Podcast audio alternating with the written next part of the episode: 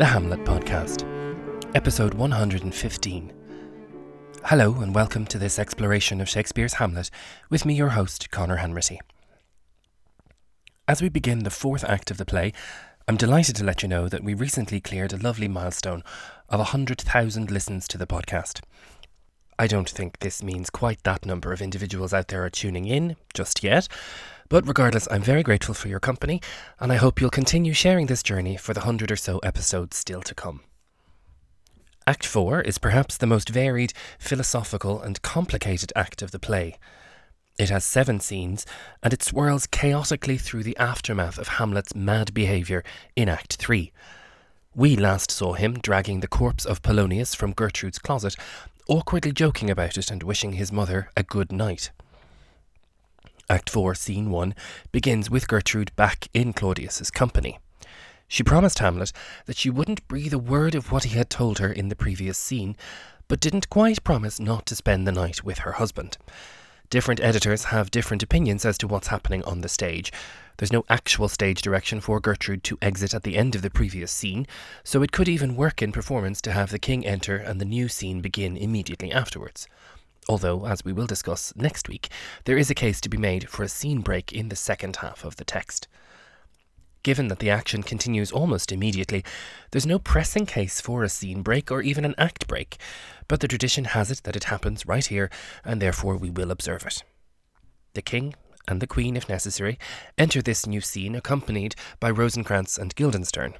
There isn't a stage direction for it, but given how the text begins, the performer playing Gertrude should probably be in something of a state of distress. Claudius begins There's matter in these sighs, these profound heaves. You must translate. Tis fit we understand them. Where is your son? Claudius is sounding as imperious as ever. He can't just ask Gertrude what's wrong, and instead he's tripping over himself with questions.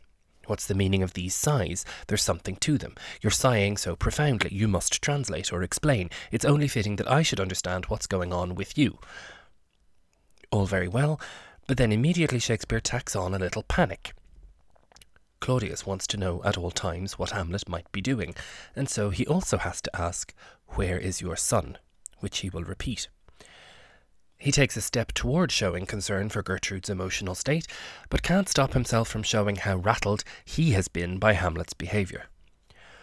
For all her sobbing or her sighing, Gertrude shows some tact here, and rather than saying anything, she first of all dismisses her observers. Rather graciously, she turns to Rosencrantz and Guildenstern, or whoever else might have accompanied the king, and says, Bestow this place on us a little while. The Queen asks for the room and is granted it, and once they're gone, she manages to exhale. Ah, my good lord, what I have seen tonight. There's nothing too complicated in the language of this outburst, but we should be on tenterhooks now, because she could well be on the brink of breaking her promise to Hamlet. She said she wouldn't, but now she's crying and vulnerable. What is she going to reveal? Claudius is, of course, very interested, and he asks, What, Gertrude? How does Hamlet? and Gertrude obviously has to tell him something. How does Hamlet? Well, she says, Mad as the sea and wind when both contend, which is the mightier. In his lawless fit, behind the arras, hearing something stir, whips out his rapier, cries, A rat, a rat, and in this brainish apprehension kills the unseen good old man. Hamlet is as mad as a storm at sea, when the water and the wind compete to show off who is the mightier. That's a pretty wild state for a young man's mind to be in. She calls it a lawless fit. He's out of control, there is no law governing him. And in this state, hearing something stir behind the arras, he whipped out his rapier, cried, A rat, a rat, as we all saw, and his brain taken over by this madness, he killed Polonius, the unseen good old man. This is exactly what happened, of course. The only difference is that Hamlet has just about convinced his mother that he's not mad despite this rash assassination, and indeed the very troubling moment in which he appeared, to her eyes at least, to see a ghost when there was nothing there. He has made her believe that he's not mad, and he's made a passionate case to her not to devote any more time to Claudius. She hasn't quite relented on the latter point, but at least she's playing along and continuing the ruse that Hamlet is mad. Claudius is dismayed at Polonius's demise. Oh, heavy deed! It had been so with us had we been there. True to form, he sees everything through a lens of self preservation. His first thought is not of Polonius's son and daughter, but of himself. It had been so with us had we been there. I would have died too if I had been behind that curtain. And then his mind races straight back to Hamlet. He continues His liberty is full of threats to all, to you yourself, to us, to everyone. Alas, how shall this bloody deed be answered? It will be laid to us whose providence should have kept short, restrained, and out of haunt this mad young man. Hamlet is a danger to everyone, for as long as he's let roam free like this, his liberty is full of threats to all, to the queen, to Claudius, to everyone. Alas, Claudius wonders, how shall this bloody deed, Polonius's death, be accounted for, or indeed how might Laertes react? This is a question very much worth asking. Claudius is concerned now because he feels like Hamlet's actions will be seen as his responsibility. It will be laid to us, he says. It will be seen as our fault, whose providence should have kept short, restrained, and out of haunt this mad young man.